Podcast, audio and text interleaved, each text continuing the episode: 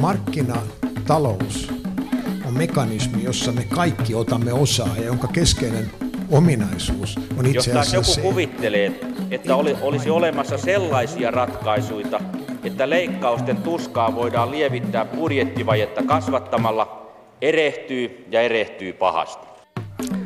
Hyvää torstaista aamupäivää, hyvät kuuntelijat. Tänään puhutaan siis pörssikursseista, osakemarkkinoista, hermostumisesta ja ahneudesta. Mutta sitä ennen tunnustus ja anteeksi pyyntö. Kansainvälisen valuuttarahaston IMFn herrat asiantuntijat kävivät vuotuisella visitellään Suomessa tällä viikolla. Viesti oli monin osin vanha ja tuttu, lisää paikallista sopimista ja työttömien kannustusta töihin. Mutta sitten kiinnitettiin huomiota myös siihen, että Suomessa ihmiset vaihtavat työpaikkaa kuulemma liian harvoin. Tulisi uutta dynamiikkaa, jos vaihtelisimme niitä useammin. Pyydänkin nyt tässä yhteydessä syvästi anteeksi Suomen kansantaloudelta sitä, että olen ollut saman työnantajan palveluksessa 30 vuotta. Pitäisi kai sitten vissiin vaihtaa hommia. Mutta ehkä ei kuitenkaan vielä tämän tulevan tunnin aikana. Tosin on tietysti hyvinkin mahdollista, että tämän tunnin jälkeen moni muukin kuin IMFn kaverit ovat samaa mieltä, pannaan ukko kiertoon. Joskus tulevaisuudessa varmaankin tällaista meikäläisen yhtä pitkää työsuhdetta pidetään niin sanotusti epätyypillisenä työsuhteen. Mutta sitten asiaan. Tänään siis ohjelmassa on pientä pörssispekulaatiota. Vastuuhan tässä ohjelmassa on perinteisesti ollut aina kuulijoilla. Lokakuun puolessa välissä pörssikurssit lähtivät nopeahkoon laskuun, joka sitten kuitenkin tasaantui.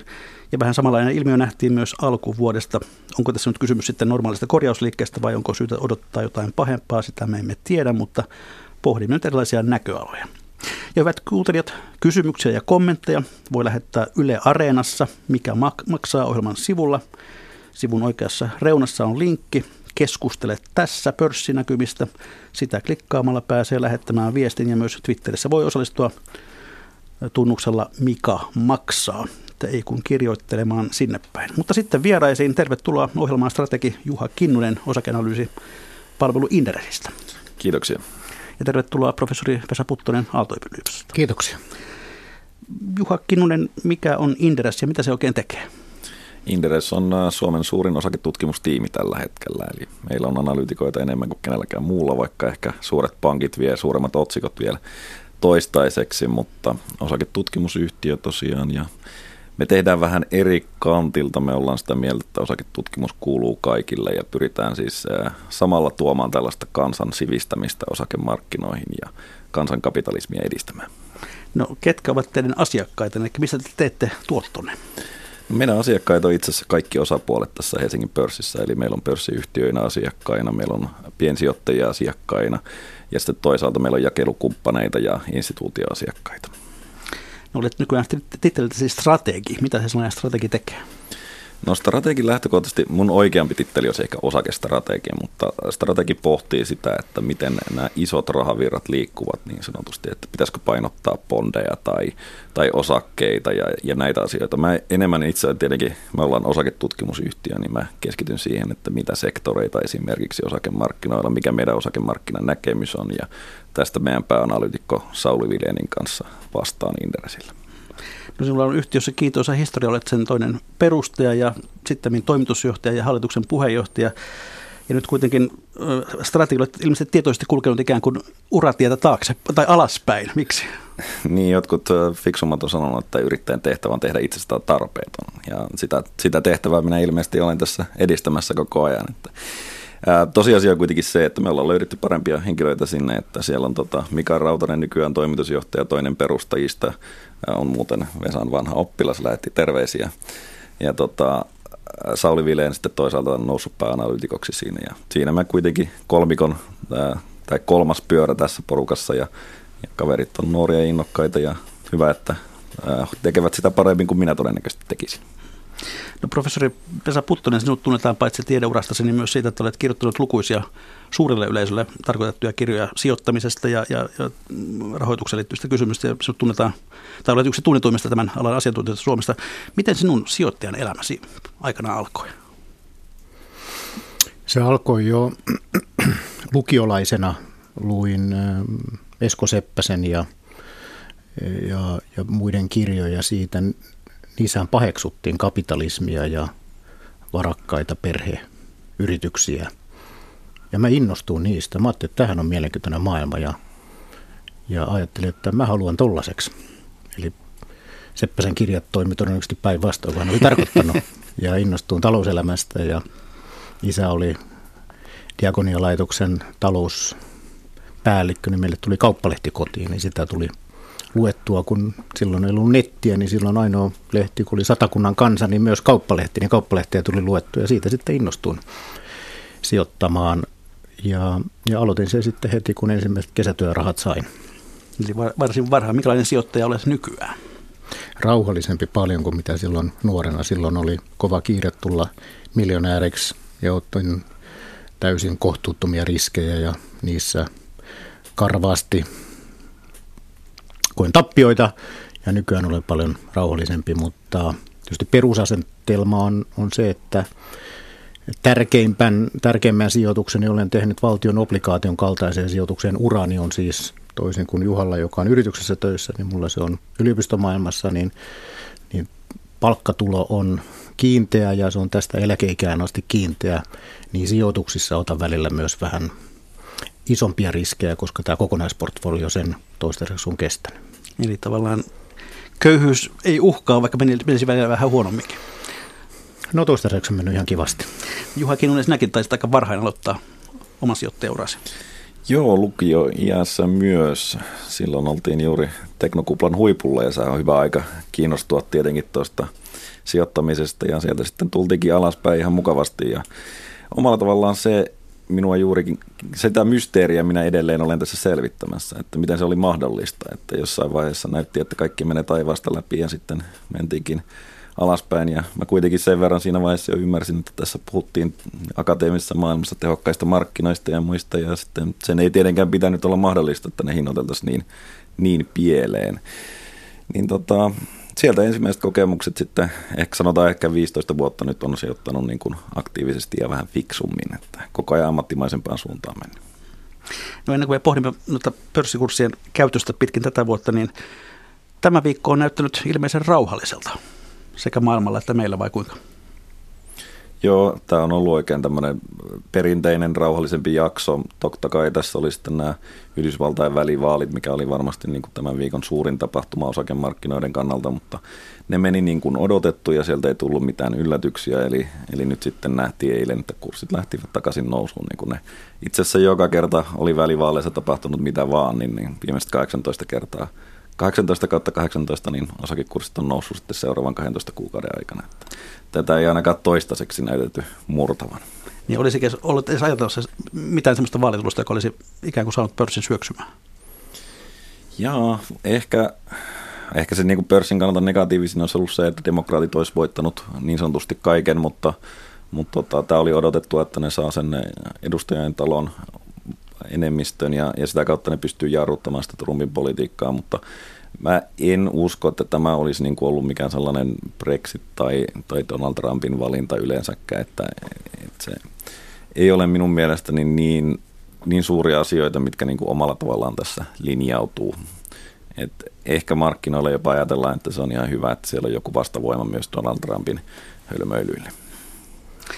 No ennen tätä vuotta pörssikehitys on pitkään ollut varsin suotuisa sekä maailmalla että meillä, eikö näin?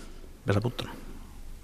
No nythän meillä on jo useamman vuoden menty niin, että pelkästään, ei pelkästään pörssikurssit, vaan osakkeet on tuottanut siis hyvin, mutta samaan aikaan myös obligaatiosijoitukset ovat tuottaneet hyvin, koska korot ovat tasaisesti jo useamman vuoden ajan laskeneet. Ja monet muutkin sijoitusluokat, kiinteistösijoitukset, koska korot ovat laskeneet ja monet muutkin ovat joka vuosi nousseet. Ja aina vuoden vaihteessa ollaan katsottu, että herran aika, että tässä oli semmoinen vuosi, että nyt tuntui siltä, että kaikki sijoitusluokat vaan nousivat ylöspäin.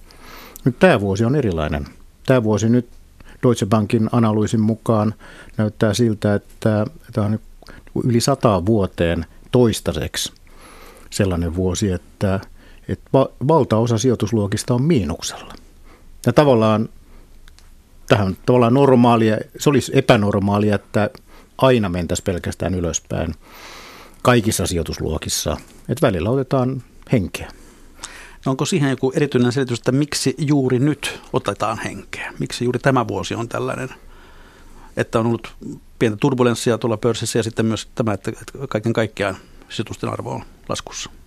Juha Kinnunen vai Vesa No joo, jos miettii niin, että mikä kursseja ajaa pitkällä aikavälillä yritysten arvoja ajaa ensisijaisesti tietenkin faktat. Että hyvät yritykset niistä kannattaa maksaa ja huonojen yritysten osakkeista ei kannata maksaa. Keskipitkällä aikavälillä kursseja ajaa myös politiikka.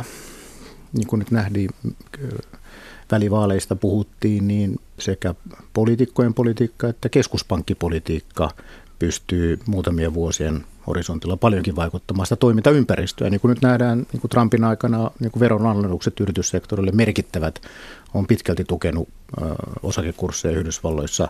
Mutta lyhyellä aikavälillä, niin kuin tuossa alussa viittasi, että on hermostumista ja, ja ahneutta, niin hermostuminen ahneus vaihtelee. Ja lyhyellä, ihan lyhyellä aikavälillä kursseja ajaa tunne. Ja välillä on ahneus, voitolla niskan päällä ja välillä taas hermostuminen, pelko niskan päällä. Et ihan lyhyellä aikavälillä välttämättä ei tarvita niin isoja, isoja uutisia, kun vaan se hermostuminen alkaa vyörymään, niin se alkaa toteuttamaan itse itseänsä. Jos mietitään, onhan tässä tietenkin, Juha saa paremmin sanoa, yritysten tuloksista. Nyt tuloskausi on ollut menossa, mutta eihän nyt laajamittaisesti niin yritykset mitenkään merkittävästi huonommista tuloksista ole uutisoineet. On ihan yksittäisiä firmoja, joku Next Games tai Next Team tai, tai jotain yksittäisiä firmoja. Nämä on niin yrityskohtaisia haasteita. Samaan aikaan monella yrityksellä on, on menee tosi hyvin. No sitten on Nordean kaltaisia isoja ä, yrityksiä. Nordea uutisoitiin, että petti odotukset. No petti odotukset, joo, ei tehnyt miljardia euroa kolmessa kuukaudessa tulosta, vaan teki reilu 800 miljoonaa. Kuitenkin pitää nyt muistaa, että 800 miljoonaa euroa plus kolmessa kuukaudessa, niin, niin on ihan hyvä rahasumma. Nyt jos kysymys on, että onko se riittävä, että Nordean 30 miljardin markkina-arvo on perusteltu. Se kysymys on siitä, että alkaako näyttämään siltä, että se tulosura heikkenee, että voisi ajatella, että jatkossa – Nordean tulos ei olekaan sillä pullulla, mitä tähän asti on ennustettu, mutta se, että toisin kuin vaikka nyt hyvä muistaa tässä synkkynen keskellä, niin esimerkiksi pohjoismainen pankkisektori ja siinä Nordea suurimpana, niin, niin Italian pankkisektorihan on siis suurin piirtein konkurssissa. Ja meikäläisissä pankeissa, kun tavallaan Nordea lyödään, että te petitte odotukset, ne teki vain 800 miljoonaa kolmessa kuukaudessa. Ja näillä näkymin tekee siis muutama miljardi tänä vuonna voittoa. Tavallaan ei, ei me olla siis semmoisia uutisia vielä onneksi nähty, että pankit ilmoittaa tappioista tai, tai, tai laajamittaisesti firmat kertoo, että huonosti menee. Aivan. Juha Kinnunen, mikä selitys sinulla on? Mitä lokakuussa tapahtui? Miksi kurssit silloin yhtäkkiä lähtivät alaspäin? No mä lähden vähän kertomaan takapäin kuitenkin Joo, tätä. Eli, eli tota, jos ajatellaan finanssikriisin jälkeen, niin sieltähän tuli keskuspankki, veti ensin Yhdysvalloissa korot nollaan ja, ja sen jälkeen aloitettiin määrällinen elvytys ja se jatkoi niin kuin todella pitkään. EKP teki samat liikkeet sitten eurokriisin jälkeen, whatever it takes. Ja käytännössä tänne niin kuin markkinoille, kaikille näille sijoitusmarkkinoille, niin tulvi äryttömät määrät rahaa sinne, siis likviditeettiä, ja se tietenkin hakee paikkansa. Suuri osa siitä tuli osakkeisiin, koska korot oli nollassa, ja, ja meillä oli niin kuin ennennäkemätön tilanne siinä, että niin paljon sitä rahaa käytännössä haki eri kohteita, että meillä tuli itse asiassa uusia sijoitusluokkia kokonaisuudessaan, jolla yritettiin korvata niin kuin niitä riskittömiä korkosijoituksia, jotka, joissa siinä vaiheessa oli, oli riskiä, mutta ei tuottoa, että se oli eri tavalla sitten määritelty se riskituotto. Mutta tota, jos me nyt ajatellaan, mikä on muuttunut, oikeastaan mä lähtisin tammikuusta, silloin me nähtiin tällainen piikki Yhdysvaltain pörsseissä ja toki Helsingissäkin. Ja silloin oli kyllä niin kuin euforian merkkejä ilmassa, eli, eli kaikki oli noussut pitkään, saatiin just nämä verohelpotukset ja omalla tavallaan ei, ei mitään niin kuin huolia ollut näkyvissä. Ja me nähtiin, niin kuin, mä itse kun pidin silloin esityksiä, niin kiinnitin vaan huomiota siitä, että how to buy stocks, tällainen Googleen kirjoitettava fraasi, niin sä voit katsoa sitä aikasarjan Googlen datasta, että missä, se, niin kuin, missä sitä on haettu. Niin finanssikriisiä ennen silloin huipulla, niin How to Buy Stocks oli edellinen piikki, ja nyt se oli sitten tammikuussa. Eli mä tarkoitan sillä sitä, että siinä oli niin kuin semmoista perinteistä euforiaa, mitä nähdään yleensä noususyklin loppuvaiheessa. Nyt lokakuussa niin tämä oli mun mielestä järkevä uudelleen hinnoittelu. Eli tietyt faktat on muuttunut. Meillä oli pitkään se nollakorkoympäristö ja matala inflaatio-odotus ja kohtuullisen hyvä talouskasvu. Ideaali ympäristö osakkeille ja yhtiöille kasvattaa tulosta. Nyt meillä on tullut kustannusinflaatio merkittävästi mukaan. Erityisesti Q3-tuloksessa heijastuu myös Helsingin pörssissä. Yhdysvalloissa siis korot, kolmannessa kvartaalissa. Niin kolmannen kvartaalin tuloksissa mm, tarkoitin. Ja, ja sitten tota, Yhdysvalloissa korot on jo noussut. Fedi, Yhdysvaltain keskuspankki, on pystynyt nostamaan korkoa. Se on nyt 2,5 ja EKP on toki niin kuin tässä edelleen nollalla käytännössä menossa, mutta sielläkin vedetään pois sitä määrällistä elvytystä. Eli, eli ostetaan koko ajan vähemmän ja pyritään lopettamaan ostot. Fedihän purkaa jo omaa tasettaan. Eli jos me ajatellaan sitä isoa rahavirtaa, niin se on nyt niin kuin kääntynyt keskuspankkien osalta ja sitten tarvitaan uusia. Pahoittelen, jos tämä on vähän niin kuin sekava, mutta tämä on kohtalaisen monimutkainen asia ja mä itse tykkään aina katsoa sitä niin kuin isoa kuvaa, en pelkästään sitä, että mikä on tapahtunut niin kuin juuri nyt. Mutta mun mielestä kolme asiaa selittää lokakuuta. Ää, käytännössä korot on noussut ja se tarvii aina se uudelleenhinnoittelun tietyn triggerin, että se lähdetään tekemään. Se triggeri oli tällä kertaa sitten se, että, että toi talouskasvun näkymät näyttää heikommalta ja kauppasota on painanut kehittyvien markkinoiden näkymää ja Kiinan näkymiä. Se on mun mielestä niin kuin makrotalouden hidastuminen on sellainen selkeä, mistä nyt on nähty myös merkkejä. Ja sitten toisaalta niin Euroopassa meillä on Italia ja muut, jotka on, on taas tulleet pinnalle. Et tota, tästä varmasti Vesa kertoo paljon paremmin Italian tilanteesta, mutta sanotaan, että meillä on ollut samat rakenteelliset ongelmat minun näkemyksen mukaan eurokriisistä asti. Ne on nyt hyvän talouskasvun aikana niin saatu lakastua sinne maton alle, mutta nyt ne heti kun vähän yskästään ja EKP vetää pois elvytystään, niin ne tulee sitten takaisin esiin. Vesa Puttunen, oletko samaa mieltä? No ihan täsmälleen on helppoa. Tässä olisi niin kiva olla eri mieltä, mutta ehkä me jossain vaiheessa... Ei ole tarpeen. Ei ole tarpeen. mutta nyt oli ilo olla Juha-Pekka kutsut neljä vuotta sitten mutta tähän, kun silloin julkaisen kirjan Velka tikittää hyödy siitä. Ja silloin kävin läpi siinä kirjassa siitä finanssikriisin edeltävää aikaa ja sen jälkeisiä vuosia. Ja nyt jos otetaan oikein iso kuva, niin kun katsotaan Reinhard et Rogoff kirjoitti kirjan This Time is Different, missä hän käy läpi sitä, miten valtiot ylivelkaantuvat maailman sivu ja aina sanotaan, että tällä kerralla tämä on jotenkin erilaista, tällä kertaa ei ajauduta ongelmiin, niin se otsikko viittaa siihen, että joka kerta on kuitenkin oikeasti ajauduttu ongelmiin.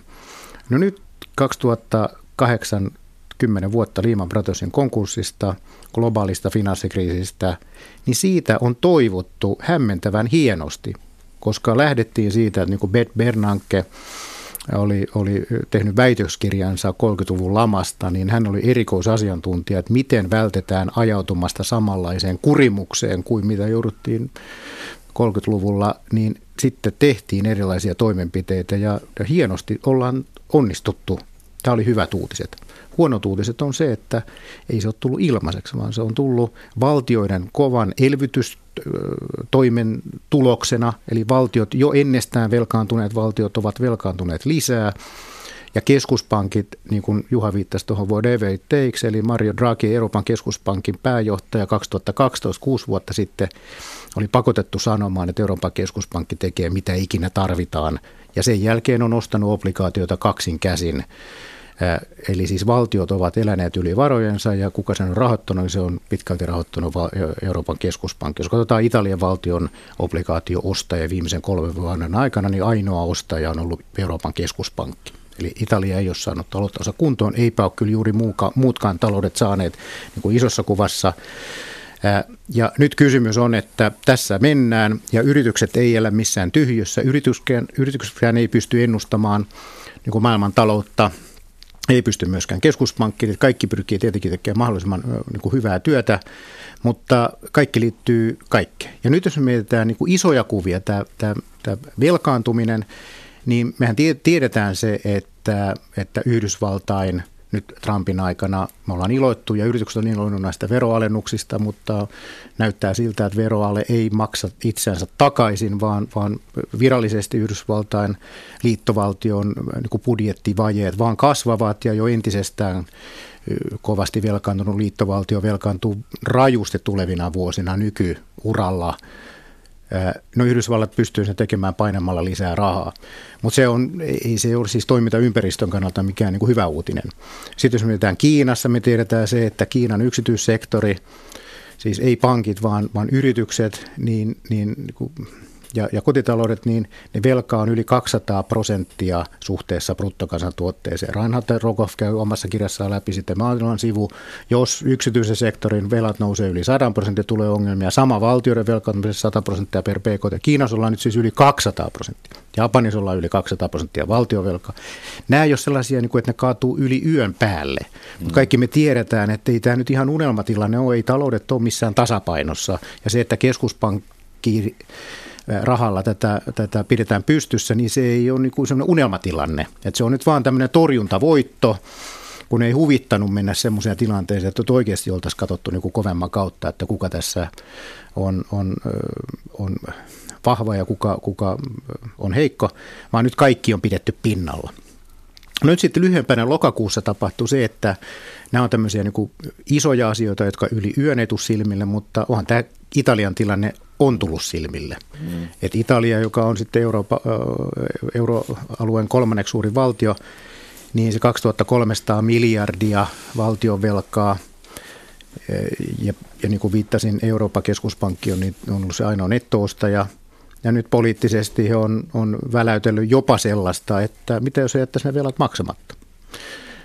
Kansallisvaltiolla on tietysti aina oikeus olla maksamatta velkaansa. Kreikka jättikin maailmanennätyksen muutama vuosi sitten, jolloin hän jätti 100 miljardia maksamatta. Se oikeus sinänsä on. Kreikka oli semmoinen oma tapauksensa ja iso ongelma aikoinaan, mutta se jotenkin katsottiin, että no Kreikka on Kreikka ja eiköhän se jollakin tavalla pidä hoitaa. Se hoidettiin, mutta se 100-200 miljardia, niin se nyt sentään löytyi. Se löytyi keskuspankilta, se löytyi muilta euromailta, se löytyi IMFltä, mutta tätä Italian rahaa ei sitten enää löydykään. Ja nyt se on politiikkaa. Tämä siis ei yritysjohtajat ei tiedä sitä, ei rahoituksen opettaja ei tiedä, mitä italialaiset tulevat päättämään. Että sehän on niin nyt siinä mielessä todella iso asia. Ja sitten toinen asia on tietysti niin kuin iso, niin kuin eskaloitumassa, iso sinänsä tiedetty jo pari vuotta, mutta tämä Brexit, ei siinä nyt näytä tulevan mitään, mitään ratkaisua. Niin, niin se niin kuin kello tikittää jatkuvasti ja mitä valmistaa ja tulee, niin tämä epävarmuus, jos mietitään sitä, että eihän se markkinoiden hermostuminen niin kuin tyhjästä synny, vaan siellä on jotain tämmöisiä aineksia. Nyt niitä aineksia on annettu makrotasolla aika isoja. Ja kaikki tietenkin toivoo, että näitä tuu silmille. Mutta mut joitakin näistä ongelmista on sellaisia, että ei oikein äkkiseltä löydy sitä, sitä keittokirjaa, että millä reseptillä nämä saataisiin nyt ihan ratkaistuakaan. Niin mun mielestä tuossa on just se oleellinen asia se, että meillä on ollut erinomainen talousympäristö, talouskasvu kokonaisuudessaan nyt viime vuodet. Maailmantalous on mennyt eteenpäin niin kuin lähes synkassa. Ja olisi ollut se aika, kun olisi nämä voitu hoitaa nämä rakenteelliset ongelmat. Mitä on tehty, niin EKP yritti niin kuin, tai yrittänyt koko ajan siirtää sitä valtioille ja poliitikoille, että tehkää näitä rakenneuudistuksia, että me ei olla täällä ikuisesti. No Italia on niin kuin se prima esimerkki siitä, että ei ole tehty.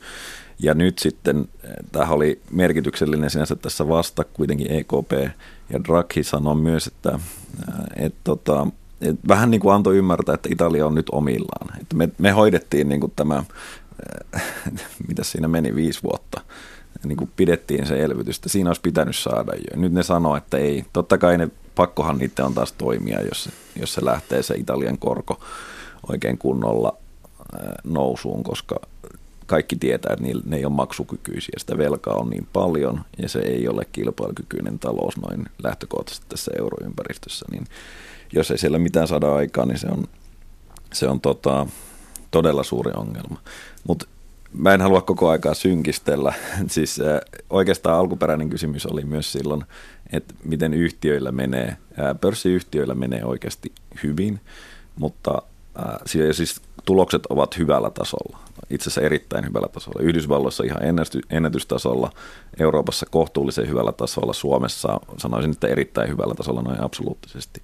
Mikä minua huolestuttaa niin kuin Q3 tuloskasvua katsottaessa, niin se tietty momentum on, on niin kuin koko ajan katoamassa. Meillä on kolmas neljännes peräkkäin, kun yritysten tuloskasvu jää ainakin meidän odotuksista, ja me ollaan kuitenkin perinteisesti vähän konsensuksen alapuolella oltu omissa tuloskasvuodotuksissa, niin se mua, niin kuin, että jos ei tässä ympäristössä pystytä vahvaan tuloskasvuun, niin mitä sitten ensi vuonna, kun talouskasvu globaalisti todennäköisesti heikkenee. Ainakin tällä hetkellä kaikki merkit viittaa siihen. Muinoin taisi olla Jori Malmsten, joka lauloi, että ainahan on maksettava, eikös juu, sen mitä tässä maailmassa velkantuu, vähän ehkä murteellisella suomen kielellä. No se näyttää, että valtioiden kohdalla se ei välttämättä ole näin, mutta kuuntelette siis ohjelmaa Mikä maksaa, jossa me käymme jonkinlaista pörssispekulaatiota Aalto-yliopiston professorin Vesa Puttosen kanssa ja äsken äänessä oli strategi Juha Kinnunen osakeanalyysipalvelu Inderesistä. Semmoinen tyhmä kysymys vielä noista markkinoista, että kun sanotaan, että markkinat hermostuvat, niin, niin kuka hermostuu? Niin, se on hyvä kysymys. Mä itse en oikein tykkää siitä, että aina kun mar- markkinat laskee, niin mediassa näkyy niin kuin se, että markkinat hermoilevat ja sijoittajat hermostuvat ja niin kuin se, aina se lasku on niin kuin jotenkin, että sitä pitää perustella tietyllä tavalla, mutta kun me noustaan, niin sillä ei ole niin kuin kaikki on hyvin ja asiat on kunnossa. Ja itse mä katsoisin tosiaan, että et, et niin kuin tässä lokakuussa, niin en mä nähnyt markkinoilla semmoista suurta hermostumista. Mä näin niin kuin korjausliikkeen jossain yhtiöissä, toki Helsingin pörssissä nähtiin aivan liian rajuja liikkeitä, mutta ei niin kuin sellaisia ylilyöntejä, että meillä olisi ollut mikään systeemikriisi millään tavalla lähellä. Ihmiset ehkä ajattelee, että finanssikriisissähän tuli niin kuin järkyttävät pakkomyynnit ja, ja se niin kuin koko kapitalistinen järjestelmä oli omalla tavallaan niin kuin vaarassa siinä.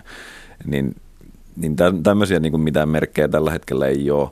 Sitten tämmöinen 10 prosentin korjausliike, niin eihän se ole mikään syy paniikkiin vielä. Että on ihan normaalia. Me ollaan vaan viime vuosina totuttu siihen, että kaikki tikittää aikatasaisesti ylöspäin ja meillä on niin kuin nyt ollut tänä vuonna kaksi tämmöistä vähän rajumpaa liikettä, niin aina on ne otsikot, että sijoittajat panikoivat. Mä en ole itse ainakaan panikoinut. Niin, itse sellainen kysymys teille sijoittajana. Minkälaisessa tilanteessa te sijoittajana hermostutte vai hermostutteko koskaan? Esa Puttunen. No joo, se, siinä pitäisi suhtautua vähän niin kuin viileemmin, mutta tämä, että miksi, miksi laskupäivät on uutisia ja nousupäivät ei ole uutisia, niin, niin tietysti tämä on jännä, että se on se vanha juttu, huono uutinen on uutinen, hyvä uutinen ei ole uutinen. Joo, se on uutismaailmassa, mutta myös sijoitusmaailmassa niin, niin se samalla tavalla toimii, että maailma ei ole symmetrinen. Että kyllä, kyllä kun arvon lasku tuntuu pahemmilta kuin mitä kurssinousut tuntuu hyviltä. Hmm. Eli siinä mielessä tämä on, on, on vaikka on, jos on miinus 10 prosenttia, se on tosi alkaa jo, jo, jo hermostuttaa, mutta plus 10 prosenttia, niin se tuntuu vain niin kohtuullisen hyvältä. Että ja siinä mielessä ei ole symmetrinen maailma ja se on, se on iso osa sijoittamisesta, mitä enemmän sitä miettii, niin se on psykologiaa ja se, sitä ei tavallaan markkina ei haluaisi tunnustaa niin paljon, miten paljon se on psykologiaa. Eikä kysymys on nyt mistään pelkästään piensijoittajista. Ihan sama juttu on, on erilaisten instituutioiden kanssa ollut tekemisissä, joidenkin sijoitustoimikunnissakin. Ihmiset, ne sielläkin niitä päätöksiä tekee ja ihmiset ne sielläkin hermoilee. Mutta me haluttaisiin, ja mitä enemmän sitä miettii, se on mun mielestä niin kutkuttava kysymys, että me halutaan erilaisia mittareita, me halutaan analyysejä, me halutaan erilaista, erilaisia ennusteita, vaikka me ei oikeasti niihin uskottaskaan, koska tehokkaalla markkinoilla tulevaisuutta ei kukaan pysty ennustamaan. Mutta me halutaan kuitenkin takertua niihin, koska se varsinainen haaste, mikä meillä on, niin sisimmässämme, se tuntuu hyvin epämiellyttävällä tämä tulevaisuuden epävarmuus. Ja silloin kun tulee ennustaja, tulee tavoitehintoja, tulee muuta, niin me takerrutaan niihin, koska me, ne syntyy sellainen ajatus, että tulevaisuus on nyt paremmin hallinnassa meillä. Ja sehän on psykologiaa. Ja, ja siinä mielessä tämä on tavattoman mielenkiintoista. Samaan aikaan kun, kun näin puhun, näin kirjoitan, että suhtautukaa viileästi, niin ei voi mitään sillä, että kun osakekurssi katson, että sijoitussalkun arvo laski, nyt mullakin laski, toukokuussa laski saman verran kuin mitä mä tienaan seuraavan kymmenen vuoden aikana professoripalkkana, nettopalkkana. Ja mä, jos mä tähän ominoita päädyin, mutta samasta rahasta on kysymys, mä miten, pitäisikö mut vähän hermolla, niin kyllä mut vähän niin kuin, ei se tuntunut kivalta, mutta en mä yöunia menettänyt siinä mielessä. Et sen verran pitää olla käteistä, pitää olla, että tavallaan pystyy, että siellä pörssissä ei pidä olla. Se on, niin kuin, tämä on todella hyvä, tosi tylsä sanoa, mutta todella hyvä tämä 10 prosentin kurssilasku tai 8 prosentin kurssilasku kuukaudessa, koska niin kuin sanonta, mikä se sanonta kuuluu, että kun, kun nousuvesi laskee, niin silloin paljastuu, että kenellä on uimahousut jalassa ja kenellä ei. Että tavallaan nyt tässä käy, niin kuin osoittautuu, että jyvät erottuu akanoista, että kaikkihan on menestyviä sijoittajia, kaikki ottaa lisää riskiä, kun käy niin kuin viime vuosien aikana ollut. Että voittajathan on ne, jotka on ottanut eniten riskiä, eniten velkaa. Mutta tämmöisiä tarvitaan hetkiä, tarvitaan tämmöisiä kuukausia, tarvitaan niin muistuttaa siitä ja herättelemään vähän hetkinen, että ei liikaa, ei liikaa, niin kuin tavallaan niin kuin keulaportti auki suoraan seuraavaan taantumaan, niin niin ei, ei, ei pitäisi olla valmiit ottamaan myös vastaan näitä kurssilaskuja. No tuota, pörssissä käydään nykyään myöskin niin sanottua robottikauppaa, jossa koneet käyvät kauppaa keskenään. Hermostuvatko robotit? Niin siis periaatteessa kyllä, eli, eli monesti ne voimistavat sitä jo olemassa olevaa trendiä, tai, ja se trendi ei nyt tarkoita mitään kymmenen vuoden trendiä, vaan se tarkoittaa niin sekuntejen trendiä tässä tapauksessa, mutta mun mielestä se on niin kuin, väärin mennä ajattelemaan, että robotit olisi tässä syypäänä. Että, et niistä välillä aina vedetään sellaisia johtopäätöksiä, että siellä ne robotit vaan hölmöilee tai ulkomaalaiset hölmöilee. Kyllä siellä niin kuin sijoittajat kaikki yhdessä koossa niin sanotusti välillä hölmöilee. Ja, ja tota, en laittaisi niin kuin näiden algoritmipohjaisten kaupankäyntijärjestelmien piikkiin niin kuin näitä ää, viimeaikaisia kurssilaskuja. No arvopaperin lehdessä tunnettu talouskirjoittaja Karo Hämäläinen kirjoitti vuoden alussa näin. Romahdus ei tule vielä tänä vuonna, mahdollisesti ensi vuonna. Tänä vuonna nähdään nousumarkkinan tasokorjauksia, jotka kannattaa käyttää hyväksi. Suunnilleen näillä sanoilla, eri sanoilla, mutta tulee sisällä useat sijoitusasiantuntijat, joiden kanssa Karo Hämäläinen oli keskustellut, olivat, olivat kuvanneet markkinatilannetta. Oletteko te samaa mieltä tai kenties hänen syväkurkkuja? Juha Kinnunen. Tota, No mun mielestä tuossa nyt nimenomaan päästään tähän yhteen merkittävään teemaan, minkä takia tämä vuosi on erilainen kuin muut vuodet. Eli me ollaan niin pitkällä taloussyklissä, me ollaan niin pitkällä tässä niin kuin nousumarkkinasyklissä, että kaikki sijoittajat miettii, että miten kauan tämä vielä kestää. Ja tässäkin nimenomaan mietittiin, että loppuuko se nyt tänä vuonna vai loppuuko se ensi vuonna. Ää, mun mielestä ihan rehellisesti sanottuna on niin kuin – väärin lähteä sanomaan, että nyt se loppuu silloin ja silloin. Tämä tilanne liikkuu koko ajan ja kaikki vaikuttaa kaikkeen. Tämä on niin kuin äärimmäisen vaikea sitä ennustaa, mutta mä, mä niin kuin uskoisin tämän hetken merkeillä, jos tilanne ei muutu, kauppasota jatkuu, keskuspankkien kiristykset jatkuu, uusia elvytyspaketteja esimerkiksi Kiinassa ei tule, niin talouskasvu hidastuu ja sitä kautta – vähintäänkin osakemarkkinoilla tehdään se uudelleen hinnoittelu, mikä nyt lokakuussa minun mielestä nähtiin. Mutta onko sitten niin kuin suuri romahdus tulossa, niin mä en ainakaan itse usko, että sellaista on. Ihmiset ehkä hakee just niin kuin omalla tavallaan näistä edellisistä sykleistä, jotka niin kuin loppu vähän niin kuin seinään. Niin sitä, mä, en, mä en näe sitä, että, että tässä tulisi semmoinen suuri romahdus, missä niin kuin puhuttaisiin finanssikriisin tapaista lukemista missään tapauksessa. Että, Mä uskon, että keskuspankit eivät anna sellaisen systeemikriisin mahdollisuuden tapahtua enää ja tulevat sitten omalla tavallaan talousjärjestelmää puolustamaan vähän aikaisemmassa vaiheessa. No Vesa Puttonen, edelliselläkään kerroilla, silloin kun tämä nousu ikään kuin päättyy kuin seinään, niin oletettavasti kukaan ei ajatellut, että se päättyy kuin seinään. Mikä takaa sen, että se ei nyt pääty kuin seinään?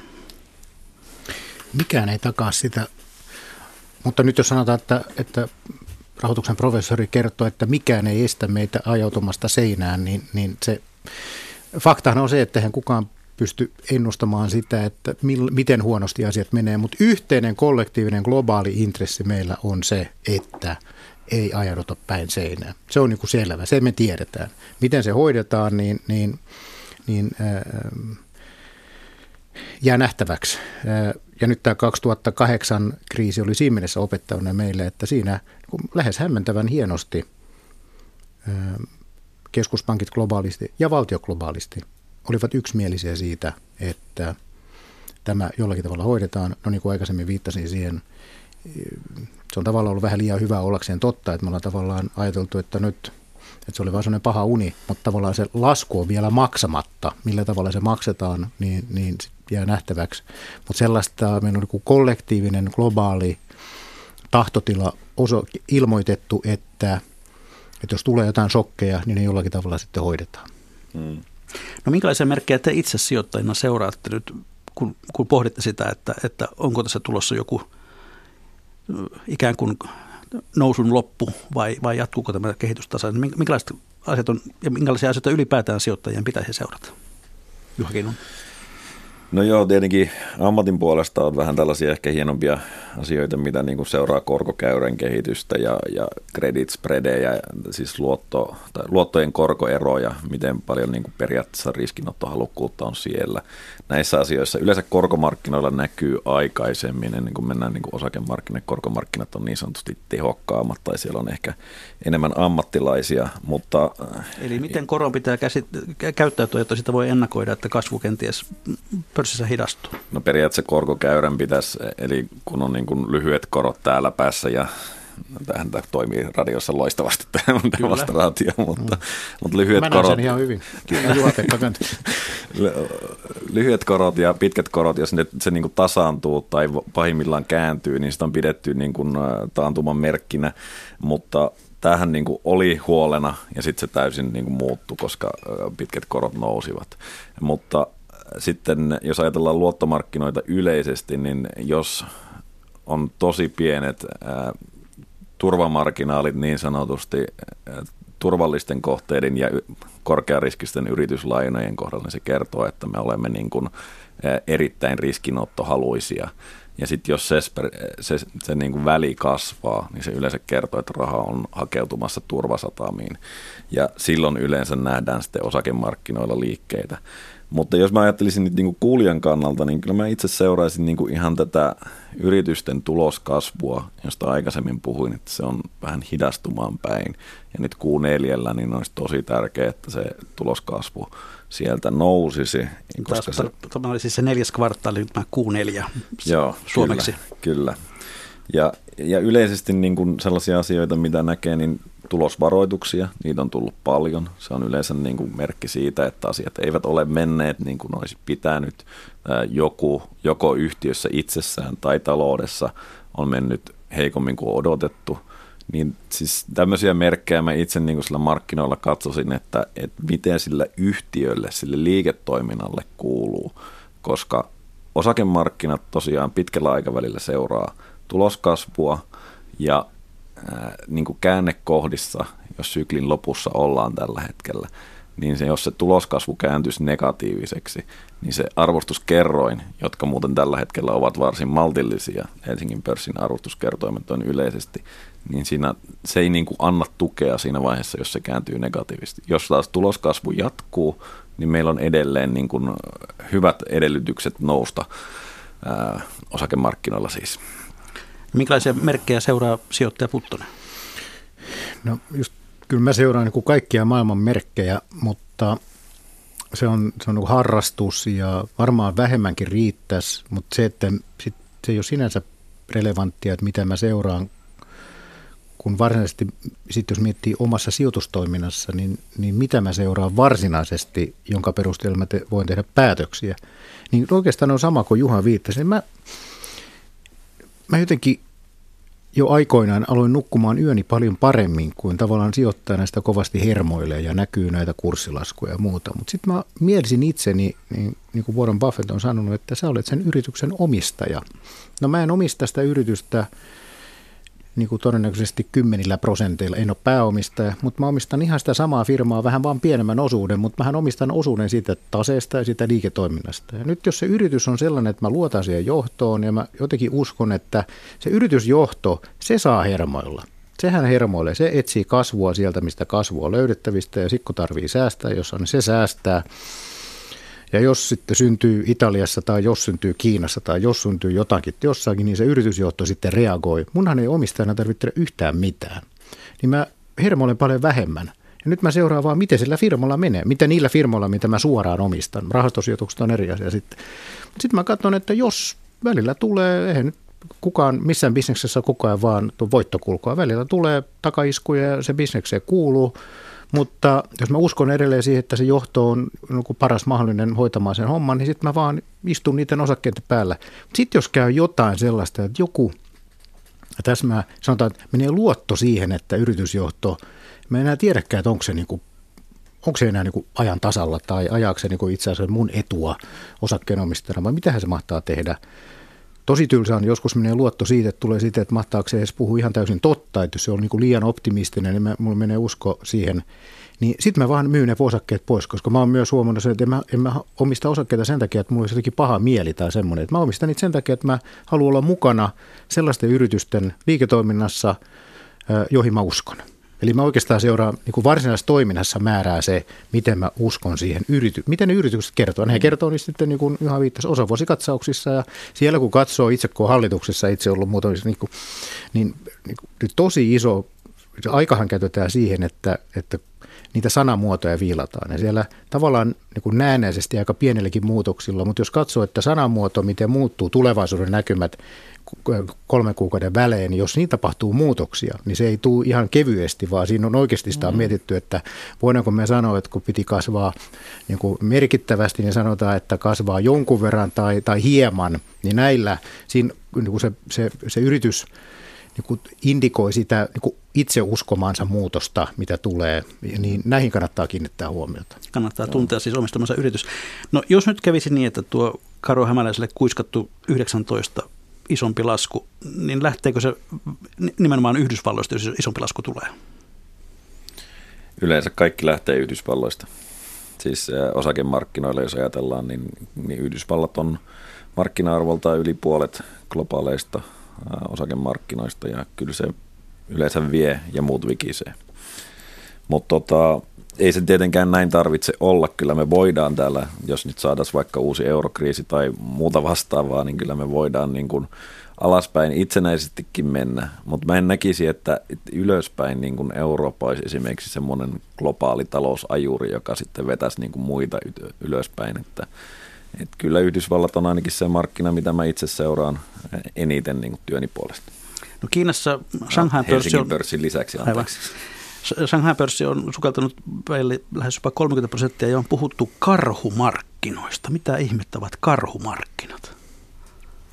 Karhumarkkinat on termi sille, että kun ollaan laskettu yli 20 prosenttia edellisistä huipuista, niin, niin sanotaan, että ollaan käännetty karhumarkkinaan. Härkämarkkina on sitten toisaalta sitä, että nousee, nousee osakekurssit. Eli härkä on hyvä ja karhu on paha. Se on just näin.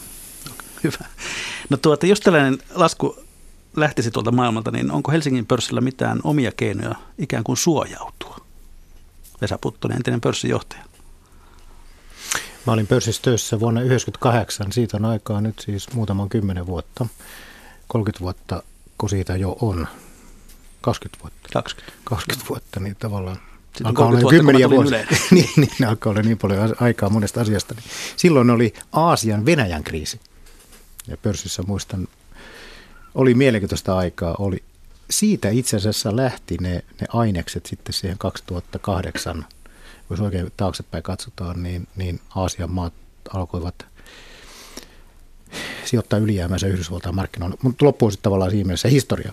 Mutta se, että, että tähän semmoinen ajatus, että nyt kannattaa seurata – Mä en ole eri mieltä Juhan kanssa. Mäkin seuraan Yhdysvaltain markkinoita. Totta kai se on mielenkiintoinen ja se tietoa löytyy todella hyvin. Mutta se, että semmoinen ajatus, että nyt mun kannattaa hirveästi seurata Yhdysvaltain markkinoita, kun siellä alkaa niin kun räsähtää, niin kun mä lehdestä on siitä lukenut, niin sen jälkeen mä teen jotain Suomen pörssissä ja mä, e, mm. se meni jo se juna.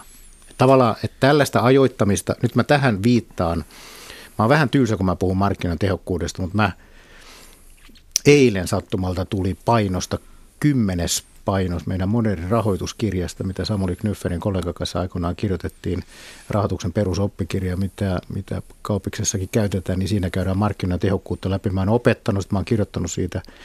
Mä itse huomannut, että vuosien mittaan mä oon itsekin alkanut niin kuin entistä enemmän uskomaan siihen. Ja markkinatehokkuus tarkoittaa siis sitä, että ei pysty tulevaisuutta ennustaa. Ja tästä nyt ihan tuoreeltaan oli, oli todella mielenkiintoinen tutkimus, missä erilaisia guruja, heidän ennusteita katsottiin nimenomaan osakemarkkinoiden kannalta viimeiset parikymmentä vuotta. Ja nämä on siis niitä guruja, jotka haastatellaan, ja siinä on Goldman Sachsin pääekonomista ja osakestrategiaa ja muuta, ja niitä muita guruja, Jim Kramer ja CNBCiltä ja, ja CNLtä ja muita talouskanavilta, niin he on niitä ihmisiä, mitä me ollaan totuttu kuuntelemaan, että mitä tulevaisuudessa tapahtuu. Katsottiin, että miten hyvin ne on onnistunut. Niin heidän onnistumistarkkuus, kun katsottiin, että nouseeko pörssi vai eikö, ne oli 48 prosenttia. Eli siis kolikkoa heittämällä olisi päässyt pikkusen parempaan tulokseen. Ja nämä kuitenkin markkinoilla siis näitä tunnetuimpia hahmoja, parhaiten palkattuja, koko toimisia ennustajia, niin heillekin se on todella vaikeaa. Siis lähes mahdotonta, että keskimäärin niin kuin välillä onnistuu ja sitten taas toisinaan sitten taas ei. Niin Akuanka, Akuanka aikanaan heitti kolikkoa ja sitä, se oli nimeltään höpsismiä, jonka perusteella hän päätti että kumpaan suuntaan hän lähtee. Näin, mm. näin, näin päin pois. Mutta niin Juha, ei, mun on pakko sanoa tuosta niin tehokkaat markkinat teoriaa, siis äh, olen tutustunut ja lukenut ja mun mielestä se toteutuu esimerkiksi niin kuin Yhdysvaltain suurimmissa yhtiöissä, kyllä. Siellä on niin kuin äärimmäisen tehokkaat markkinat sillä tavalla. Mä en lähtisi sinne niin kuin osakepoiminnalla voittamaan sitä. Mutta sitten kun mennään Helsingin pörssin pieniin yhtiöihin, niin kyllä siellä niin kuin tutkimuksella on arvoa ihan niin kuin on, merkittävästi. No, ehdottomasti mä samaa mieltä, ja esimerkiksi Inderes, joka on monessa yrityksessä ainoa analyytikko-talo, mm. niin, mutta se on eri asia. Nyt oikeastaan viitataan, tämä on niin kuin mikroyritystason analyysiä. Se, mihin tässä viitattiin, oli, että nouseeko mm. osakemarkkina Yhdysvalloissa koko indeksi, juu, vai eikö se, juu, eikö se Kyllä mä, mä, ja siinä mielessä Karon kanssa on niin kuin helppo olla Karon niin kuin, niin kuin ihan fiksumpia niin kuin paitsi ei ole, ana, ei ole analyytikko, mutta varmaan analyyttisempi kuin moni, moni markkinaekonomisti analyytikko. voi osoittautua, että, että Karon ennuste tänne vuodelle osuu oikeeseen, mutta se, että oliko hän se visionääri, tiesikö hän sen, niin nyt sama hengenveto voi Hän viittasi että, siis muilta saamiinsa tietoihin. Oh, joo, ju, mm. juuri näin, mutta, mutta tällöin helposti unohtuu se, että nyt tässä on menty jo kun viittaa Yhdysvaltain markkinoille, mitä tulee enemmän seurattua, niin kuin makrotasolla, niin siellä on jo kuusi vuotta ollut useat ihmiset odottanut tätä mm. käyttämä termi tasokorjausta. Ja kun sitä ei ole tullut, siis on, on ollut nyt erilaisia maailmanlopun ennustajia, näitä, näitä äh, karhumarkkinan ennustajia, niin kysymys sitten, että kun sä koko ajan pelotit, että susi tulee, susi tulee, susi tulee, niin mitä sitten kun se kerran kuuden vuoden jälkeen sitten tuleekin, mm. niin... niin sitten sit, susilla tulee karhu. sitten tulee, sit tulee, tuleekin karhu, niin tota, oliko sillä, sillä ennusteella sitten arvoa vai ei, mm. niin se on vähän niin kuin oikeastaan filosofinenkin mm. kysymys. Sinä vuonna kyllä, mutta sä oot itse asiassa ollut kuusi vuotta pois markkinoilta, eli sulta on jäänyt saamatta tämä muutama sadan prosentin kurssinousu nyt piensijoittajan näkökulma, nyt piensijoittaja, joka on nauttinut kurssinoususta pitkän aikaa, olisiko nyt se hetki myydä ennen kuin se karhu tulee? Tota, mä vähän viitaten tähän ja samalla niin kuin kommentoin, niin eh, mä en ehdottomasti niin kuin piensijoittajalle tai yksityissijoittajalle, niin en neuvoisi sitä, että sä oot niin kuin nolla ja sata. Että sun osakepainot siinä heiluu niin kuin näin voimakkaasti ja sä yrität tosiaan ajoittaa sitä markkinaa. Se on kaikille vaikeaa ja todennäköisesti se, mitä sinä tosiaan luet siitä kauppalehdestä, niin on jo hinnoiteltu siihen sisään markkinaan. Eli, eli mä, jos haluaa sitä omaa riskipositiotansa niin sanotusti managerata, niin... Siis vähentää riskiään tai hallita sitä. Niin, hallita sitä. Niin mä tekisin sitä ja näin teen itsekin omissa sijoituksissani. Eli en yritä ajoittaa, että milloin markkina romahtaisi niin sanotusti ja olla silloin niin kuin nolla-positiossa, vaan mä yritän hakea sitä, että milloin markkina on kallis ja milloin markkina on halpa ja vaihdella sitä osakepainoa ehkä niin kuin 50 ja 150 prosentin välillä. Tämä on sitten siis aika iso väli taas jälleen kerran tota, yksityissijoittajalle, mutta mä sanoisin että siellä niin kuin enemmän vaan, että varmistaa siinä vaiheessa, kun markkina on kallis, että sä et ole siellä liian monella riskillä, koska se suurin virhe, minkä sä voit tehdä, on se, että, että sä oikeasti otat sen alamäen, uskottelet itsellesi, että kaikki on hyvin, ja sitten kuitenkin siellä lopussa sulla tulee niin sanotusti vatsahapot ylös, ja sä myyt siellä pohjalla, missä se viimeinen, missä sinun pitäisi olla ostamassa. No, jos tässä tulee iso pudotus, niin mitä, mitä piensijoittajan ainakaan ei kannata tehdä, Vesa Puttonen? Siinä tilanteessa, kun, kun näkyy, että nyt, nyt tullaan alas ja rytisee. Niin paljonko se on se. Nyt mä viittaan tähän, kun mä tykkään, markkinat on näitä, että jokainen dippi on ostomahdollisuus ja erilaisia tasokorjaustermejä ja muita, niin mikä se on se tasokorjaus riittävä? Meillä on erilaisia termejä, joilla osittain niilläkin me halutaan uskotella itsellemme, että jotenkin on niin kuin hallinnassa tämä homma, että tulee se Juha viittasi tavalla, että on määritelty, että karhumarkkina on kuin miinus 20 prosenttia ja härkämarkkina on plus 20 prosenttia. No, mistä se 20, miksi se on 25? Ei sitä ole siis se, se on tämmöinen markkinakonventio, mutta mikä nyt on sitten riittävä Mä, öö, o, o, no otetaan se 20 prosenttia, niin mitä, mitä, mitä, mitä silloin ei pidä tehdä? No otetaan sitten, tota, sanotaan, että Nokian kurssi, kun tuli 60 silloin teknokuplan aikaa, silloin kun kun, kun itse olin taas rahastoyhtiön toimitusjohtajana, niin se tuli 60-50, niin sehän tuli silloin 20 prosenttia alas. Ja mitä olisi pitänyt tehdä? Myydä. Silloin olisi pitänyt myydä, mutta tavallaan se on taas yksittäinen yritys ja taas keskimäärin Nokia oli, oli, tuli sieltä nyt sitten, minne se meni, jonnekin kahteen euroa pahimmillaan. Mutta, mutta keskimäärin, niin, niin pitäisi olla alun perin rakennettu sellainen osakesalkku, että se kestää. Mä, mä, mä, mä en osaa neuvoa ketään, koska jokainen on erilainen sijoittaja. Nimenomaan jollakin on vatsahapot tulee jo aikaisemmin, jollakin tulee myöhemmin. Mutta mä saan kertoa, miten mä itse tehnyt. Mulla on itsellä semmoinen salkku, että mulla on niin sen verran käteistä nyt ollut, että mä voin niin viisi vuotta niin maailma, niin saa tulla maailman loppurahoitusmarkkinoilla. Ja mun elintavat ei muutu yhtään mihinkään. Sitten viiden vuoden jälkeen täytyykin katsoa, että mitä sitten tehdään.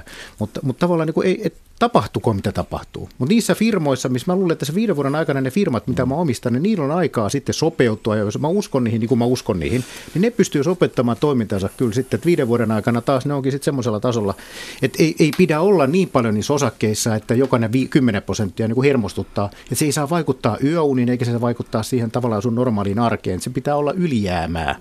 Jos on liikaa, niin pitää vaan myydä jonkun verran osakkeita pois tänään, ennen kuin se kurssilasku tulee. Nordean pääekonomisti Aki Kangasharju vertasi uusimmassa kirjassaan ekonomistia teologeihin ja geologeihin. Hän kirjoitti, että siinä missä teologit ovat varmoja siitä, että hän tulee uudelleen maan päälle, geologit ovat yhtä varmoja siitä, että uusi tulevuuden purkaus tulee. Samoin ekonomistit tietävät varmuudella, että talouteen tulee uusi käänne, mutta kukaan näistä ammattiryhmästä ei vain tiedä, milloin se tulee. Oletteko samaa mieltä lyhyesti? No ainakin ekonomistien suhteen voin sanoa, että he ovat yhtä huonoja ennustamaan kuin analyytikot, elleivät huonompia. Ja Saputtonen. Ei täsmälleen samaa mieltä. Mutta sitten jos mietitään vaikka nyt, niin kun, eikö geologit ennusta näitä maanjäristyksiä ja, ja, ja to, mietitään vaikka Kalifornia esimerkkinä. Siellä asuu siis kymmeniä miljoonia. Mekin tiedämme, että se on mannerlaattojen niin risteyspisteessä ja siellä tulee jossain vaiheessa tulee semmoinen – rytinä, että siellä kuolee niin kuin miljoonia ihmisiä. Mutta ihmiset edelleen asuu siellä, ne, ei, ne, ei sitä voi miettiä joka päivä, että, että uskaltaako täällä olla, tuleeko se tänään. Tälle ei voi elämää elää, eikä voi myöskään sijoittajana elää. Sijoittajana pitää lähteä siitä, että on elävää elämää, välillä tullaan alas, mutta onneksi pitkällä juoksulla mennään ylös. Ja näin hyvät kuuntelijat, olemme jälleen sillä kohtaa lähetystä, että on perinteiseen tapaan viikon talousvinkkien ja viisauksien aika. Vesa Puttonen Aalto-yliopistosta, minkälainen on sinun viikon talousvinkkisi tai viisautesi, jonka haluat kuuntelijoiden kanssa jakaa? Älä käytä liikaa aikaa pörssikurssien seuraamiseen. Se on mielenkiintoista viihdettä, mutta ne pörssikurssit muuttuu siellä, vaikka sä et niitä seuraiskaan. Entäs Juha Kinnunen Idresiltä? Tutustu korkoa korolle ilmiön voimaan ja varmista, että olet oikealla puolella yhtälöä. Hyvä, kiitoksia hyvät herrat. Yleisövinkkejä jälleen viikon kuluttua, mutta niitä voi toki lähettää yhä lisääkin tänne päin. Niin, mikä maksaa? Sitä me ihmettelemme jälleen viikon kuluttua.